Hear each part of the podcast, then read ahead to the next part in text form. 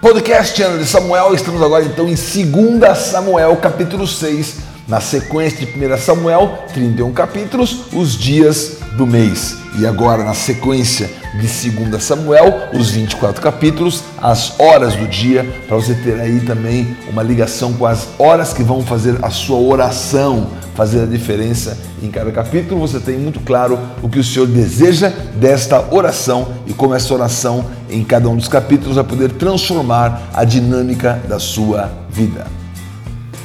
Temos então aqui, naquele paralelo de 1 Samuel capítulo 6 e 2 Samuel capítulo 6, que o assunto é o mesmo, o assunto é a arca. Eles estão separados por 20 anos, ficou ali em Kiriat Yarim, ficou na casa da Binadab, aí o que Davi fez? Davi, depois de 20 anos, pegou aquela arca e justamente ele começou a levar aquela arca da casa de Binadab até a, o local onde ele queria colocar. Então, com harpas, com saltérios, com tamborins, com pandeiros, com símbolos, eles chegaram até a ilha de Nacon. E o que aconteceu ali? Ali aconteceu algo muito interessante.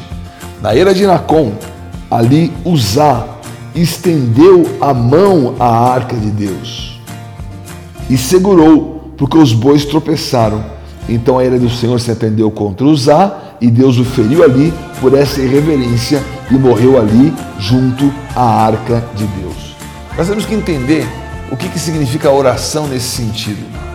Por que, que Uzá foi morto pelo Senhor de maneira fulminante? Assim como Ananias e Safira, no capítulo 5 de Atos, esse casal de Ananias e Safira morreram também fulminados. Por que, que algumas coisas que para nós não têm importância, para Deus tem tanta importância? E outras que para nós têm tanta importância, Deus não tem nenhuma importância. Isso tem a ver com o temor do Senhor, com a maneira como você se relaciona com aquilo que é de Deus.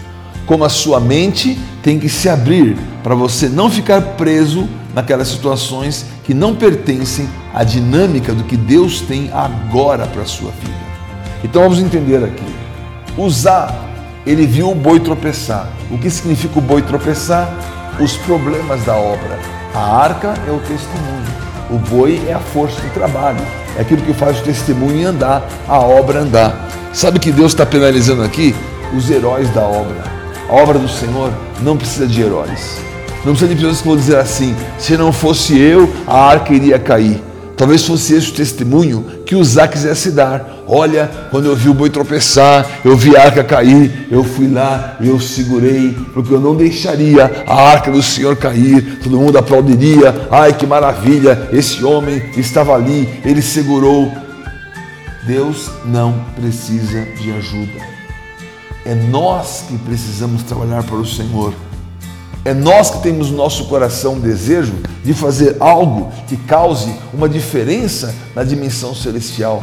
Não é uma questão do Senhor, mas uma questão nossa. Eu é que preciso. Eu preciso servir ao Senhor e o meu sentimento e o meu coração e a minha atitude, elas têm que ser muito claras, têm que ser muito verdadeiras, para que coisa alguma me desvie daquilo que é o desejo, a palavra e a aceitação que eu coloco diante de Deus. Então, a obra do Senhor não precisa de super-heróis, precisa de homens que foram chamados com a sua vocação e estão consagrando a sua vocação. Sabe que muitas pessoas pensam assim: eu tenho capacidade nesse mundo, então eu vou ganhar dinheiro, porque eu tenho capacidade. Eu sei falar, eu sei escrever, eu sei dirigir, eu fiz engenharia, eu fiz medicina, eu fiz advocacia, eu vou ganhar dinheiro. Olha, nada mais falso para a tua satisfação do que achar que a capacidade veio de você. A nossa capacidade vem de Deus. É o Senhor que nos fez habilitados para sermos ministros da sua obra. O que nós temos que fazer então?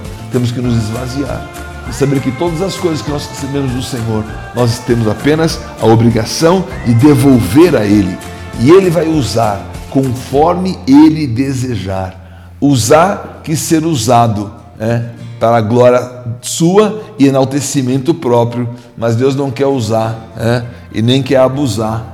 O que você tem que viver na sua vida? O discernimento. Olha, o boi tropeçou, eu vou só orar.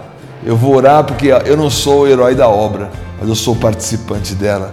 Eu vou fazer aquilo que eu puder, mas não num sentimento de heroísmo, num sentimento de se não fosse eu, não seria ninguém. Se não fosse você, seria um outro. Se não for eu, vai ser o próximo. Porque o Senhor jamais deixa de avançar no seu testemunho e não precisa de irreverência daquele que sabe que não pode tocar na arca, daquele que não vai tocar na obra com deformações ou muito menos para enaltecimento próprio. Ah, eu que descobri isso, eu que fiz aquilo. Se não fosse eu, Deus vai me usar. Cuidado com usar, hein? Usar que ser usado e usar acabou abusado e usar morreu. Por isso, Davi naquele instante fica desgostoso e fala: Puxa, mas como que a arca vai vir a mim? E ele não quis então trazer aquela arca para a cidade de Davi. Mas apareceu quem? Apareceu o nosso personagem tão querido, Obed-Edom. Obed-Edom, Obed significa adorador ou servo. Né? Edom é da cidade, mas também Edom significa vermelho. A adoração e o vermelho estão ligadas em que sentido? Ao sangue de Cristo. Obed-Edom é a figura da graça, do resgatador, daquele que adora Obed no Edom, no sangue, no vermelho, debaixo da cobertura do sangue do Cordeiro. Queridos, não há maior cobertura na sua vida. Homens não oferecem cobertura, unções oferecem cobertura. Mas a maior cobertura é a do sangue de Jesus. Se você pensa que um homem tem dado cobertura para você, mas você não tem a cobertura principal do sangue de Jesus, não vai acontecer nada. Você está debaixo da cobertura de um homem que não tem essa unção, então não vai adiantar coisa alguma. Isso é apenas balela de uma estrutura religiosa hierárquica e falida. O que nós precisamos, precisamos entender quem o Senhor está levantando e reconhecer em quem o Senhor levantou a vitória, a marca, a honra e o poder. Aparecendo então Obed-Edom, a adoração debaixo da cobertura do sangue. E aí a arca ficou três meses qual foi o resultado? Olha, depois de 20 anos, depois daqueles sete meses, mais três meses é 21. 21 é justamente a marca do que? A marca da resistência. Deus finalmente, depois desse tempo todo, alguém se valeu da arca. Alguém viveu o resultado positivo de estar debaixo de um testemunho e debaixo de uma aliança. E então o Senhor abençoou a Obed-Edom e a toda a sua casa. Aí chegaram para Davi e falaram, Davi, o Senhor abençoou Obed-Edom. Toda aquela maldição que havia lá dos filisteus, ou nesses 20 anos na casa de Abinadab, essa agora era uma página virada. Havia ali uma boa notícia. Por amor da arca de Deus, o Senhor abençoou a casa de Obed-Edom e tudo quanto ele tem. Ó oh, Senhor Jesus, Traz a arca para a tua casa. Traz o testemunho para a sua casa. Traz a vitória para a sua casa. Traz a realidade para a sua casa. Não adianta você fazer um objeto e aquele não ter um significado espiritual. Você tem que ter na sua vida uma marca espiritual muito verdadeira. E por essa verdade espiritual, coisas poderosas dos céus vão estar habilitando sobre a sua vida. Davi ouviu aquilo e foi com alegria Pegou lá na casa de Obed-Edom e levou até a cidade de Davi. E aqui há mais uma figura interessante. Davi, ele dava seis passos e fazia um sacrifício de bois e carneiros e dançava com todas as suas forças diante do Senhor. Ora, não era uma distância pequena, né? Ele foi a pé ali, todo mundo andava a pé, obviamente, aqueles carros de boi, de Kiriat Yarim, de Abinadab, da casa de Obed-Edom, até Jerusalém. Imagina, a cada seis passos você oferece um sacrifício. É muitos sacrifícios estendidos. Numa dimensão de 6 quilômetros, você tem 6 mil metros. Você tem mil sacrifícios sendo entregue a cada seis passos, ou a cada passo como um metro. Então, olha quanta coisa aconteceu ali, quanto ele tinha que entregar ao Senhor. Mas esse número 6 é o número do homem porque você deu seis passos e entregou. O que você está entregando? Entregando o sétimo, entregando a perfeição. É tempo da perfeição dos céus visitar a sua vida. É tempo da perfeição de Deus chegar até você e colocar no seu espírito uma marca inabalável, uma marca poderosa, uma marca que ninguém pode tirar. Essa é uma marca apostólica, essa é uma marca das missões, essa é uma marca de júbilo, porque assim que foi a maneira que Davi entregou essa arca, com júbilo, com trombetas. Mas havia um contraponto. Mical. A Davi tinha aliança com a arca. Mical era a mulher de Davi, mas ela não tinha aliança com aquilo que é de Deus. O que aconteceu? Olha a coisa interessante de você ver hoje, né?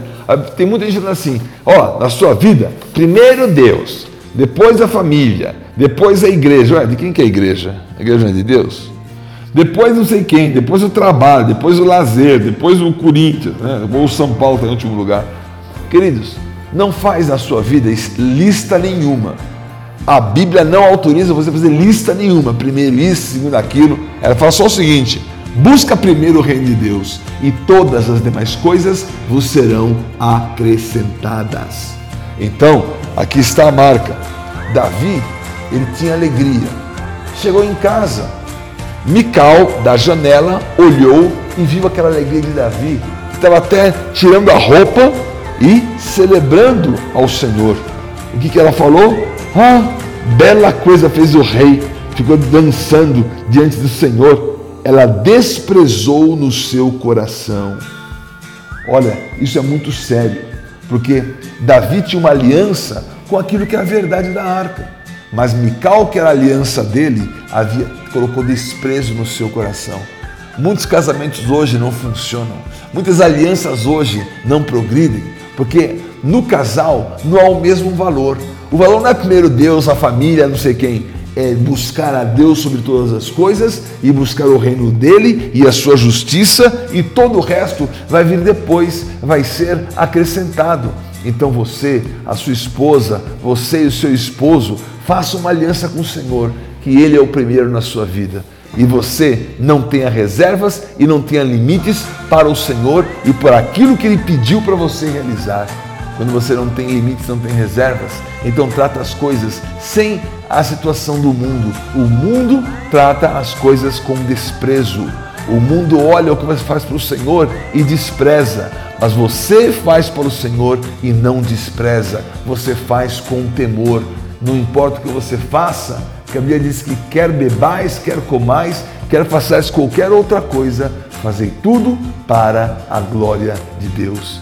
Então, a falta de entendimento hoje das pessoas do que Deus quer receber, então traz justamente muitos desvios e falta de aliança, falta de entendimento. Agora, Mical ficou naquela situação.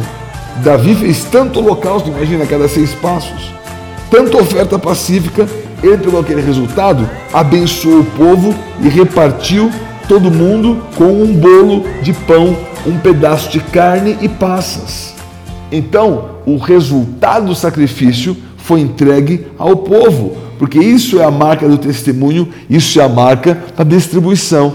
Agora Mical olhou e falou: Ah, Davi, você se descobriu como um vadio qualquer mas Davi tinha uma resposta, falou assim, Mical, Deus escolheu antes a mim do que a teu pai e me colocou como chefe do povo de Israel. Então, mais desprezível me farei diante das servas, porque delas eu serei honrado.